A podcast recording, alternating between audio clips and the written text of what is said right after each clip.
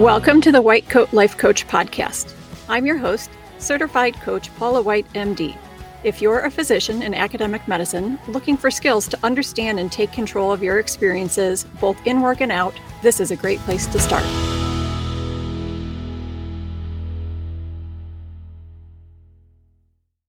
Hey everyone, thanks for joining me. Um, I'm trying something new this week. I typically use my closet as my recording studio, um, but it's really uncomfortable in there.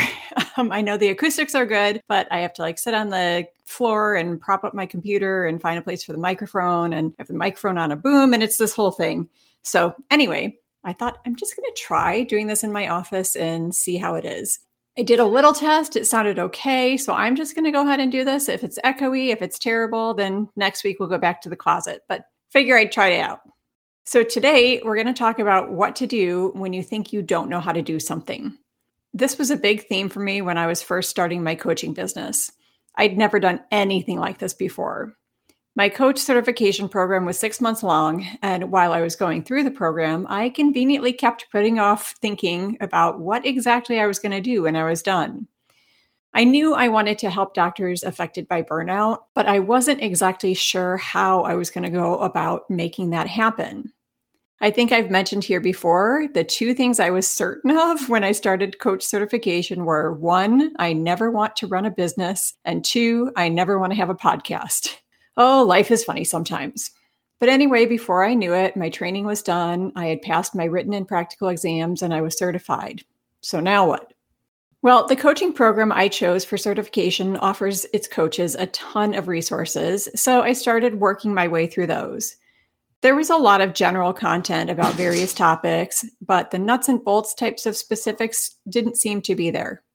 And then I came across some videos where they specifically said, We're not going to spoon feed you this stuff. You need to get out there and figure it out yourself. Well, at the time, I was sort of deflated by this. I still think the actual wording and the way it was delivered were a bit harsh, but they certainly got their point across. So there I was, just starting to decide what I wanted my business to be, and realizing that I would need to build a website, and realizing I'd need to do a podcast, and finding out that my primary resource was not going to help me with either of those. I think I spent a good month or two wallowing in the belief that I don't know how to do any of this. The interesting thing in retrospect is how selective our brains can be at telling us this kind of story. If you're anything like me, you've had plenty of times that you came across a task that you didn't quite know how to tackle, then just put in the effort and figured out how to do it without any drama. And also plenty of times when you've told yourself you can't because you don't know how. For those times when we feel paralyzed, here are some examples of the types of thoughts that might be driving the narrative. Thoughts that hold us back could be things like, I don't know how. I'll do it wrong. I don't know what the right way is. It will take me too long to figure it out on my own. I'll just make mistakes. My work won't be good enough. I need help and no one will help me. If I don't get this right, it will be a failure. I can't, someone else will have to do it. I mean, if you're believing one or more of those to be true, of course you're going to feel paralyzed. Now, there are lots of ways to turn that narrative around, and some are not so beneficial in the long run. Fear can be a powerful motivator. When I was an intern, if there was something you said you couldn't do, we had an attending who would scream at us and make us do it. I remember coming out of a laboring patient's room one time and saying I couldn't break the bag. He yelled at me to go back in the room and not come out until I broke the bag. So, yeah, I figured it out but it certainly wasn't a positive learning experience. I did manage to get some confidence out of it, but that strategy definitely could have backfired. The other fear motivating example in obstetrics is the one I talked about in episode 26, which was about confidence. That when you're the attending obstetrician, you have to get the baby out. It doesn't matter how bad the adhesions are, or how high the BMI is, or how tired or scared you are. You're not leaving that OR table until the baby is out, and you're going to do everything in your power to do it as quickly and safely as possible. In that episode, I told the story of telling a graduating senior who was struggling that I wasn't going to take over, and then she immediately got the baby out. But what drove her in that situation wasn't really fear. She knew perfectly well I would bail her out promptly if she really needed it. It was the inability to pass the responsibility to someone else, which, come to think of it, could have been the approach of the attending who screamed at us when I was an intern. He could have told me, We're going to go in the room, I'm going to break the bag, and I'm going to stay there with you until you do it. But yeah, that was not his style. So, anyway, the point is things like fear may be strong motivators, but they should probably have a very limited role when we're talking about learning. It's really difficult to learn something when you're terrified. So, like all things in coaching, it's important to understand why you need to figure certain things out for yourself. First, if you figure something out for yourself rather than someone giving you detailed instructions, you will understand the process a whole lot better because you have to. This means you aren't beholden to anyone anytime you have a new question or a new idea. You know where to find the information, you know how to make things work. Second, if you figure it out yourself, you're going to do things the way you want them to be, which means you have no one else to blame when you decide you don't like how things are going and need to change something. And it means no one else gets the credit when things turn out well. Obviously, the second part of that sentence sounds good. Who wouldn't want to take credit for something going well? But the first part is actually a good thing too. Trust me. If you have this idea that you're somehow following someone else's plans or rules and you don't like the outcome, it's really easy to sort of absolve yourself of all responsibility and fail to learn from it. It's easy to tell yourself, well, I can't do this because I don't have the skill they have or the resources they have, or this plan is too hard for me, or whatever. But if you're creating something yourself, Yes, you're the one to blame if it doesn't turn out well, but it also means that you have complete power and control to make changes as you please. So, in terms of me starting my business, it meant a fair amount of trial and error with a lot of things. But since I did it all myself, I understand exactly what's going on behind the scenes of my website and my podcast because I'm the one who set them up. Which leads me to the most important reason to figure things out for yourself, in my opinion anyway, which is that it reinforces the power of being a self sufficient adult. Now, I happen to think that being self sufficient is a great thing. And it's not the same thing as signing up to always do everything for yourself. Far from it.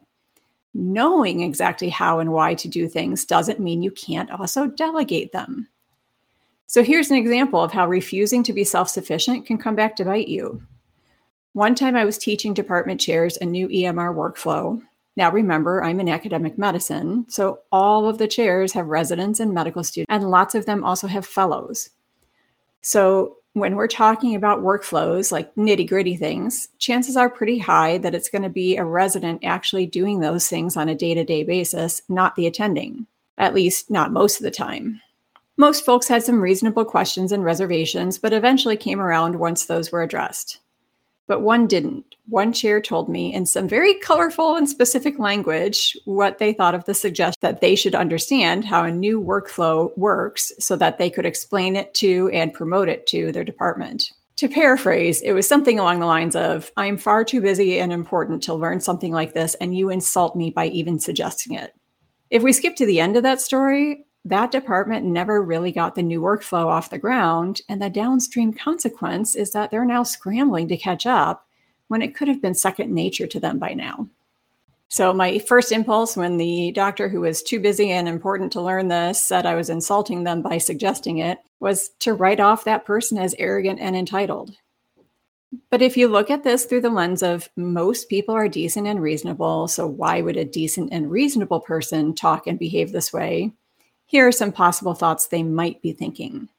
Yes, they might be thinking things like, this is beneath me, this is a waste of my time, people who are less important than me should be doing this. But it could also be things like, this sounds hard, or I would have to put a lot of energy into learning this. Or people don't like change and I don't have the energy to make my department accept this.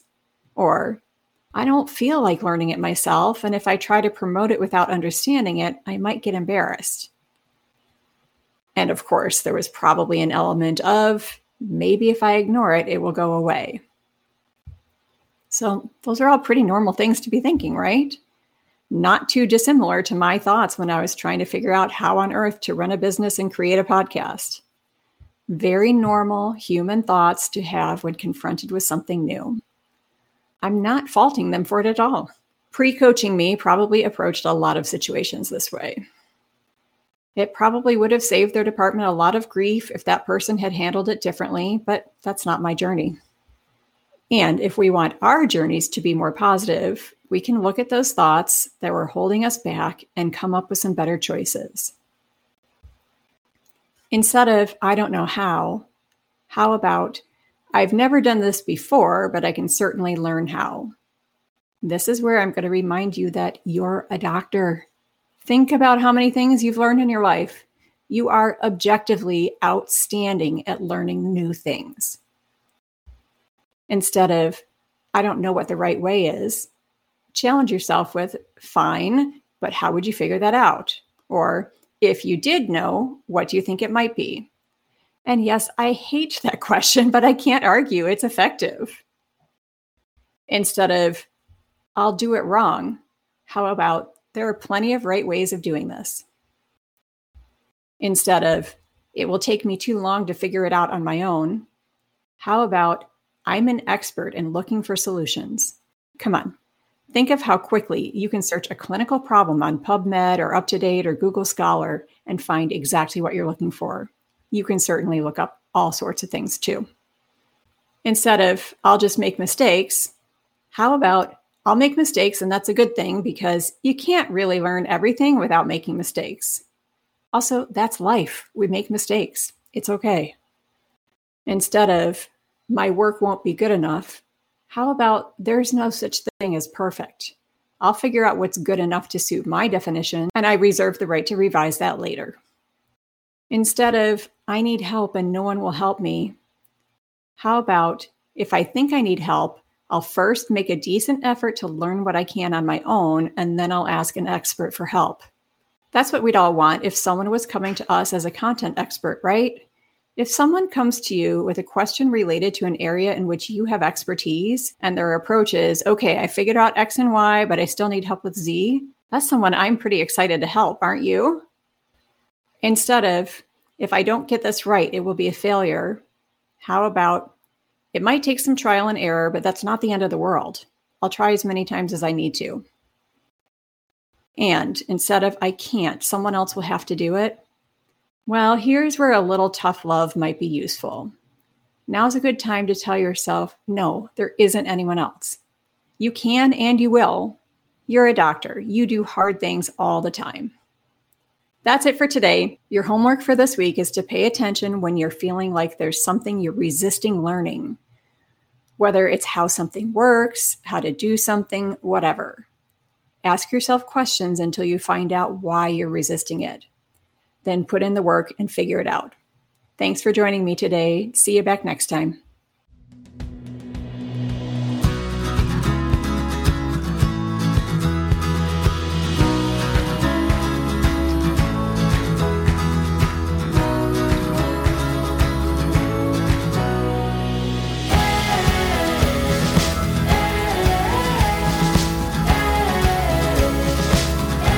Opinions or views on this podcast or on my website are my own and should not be attributed to my employer.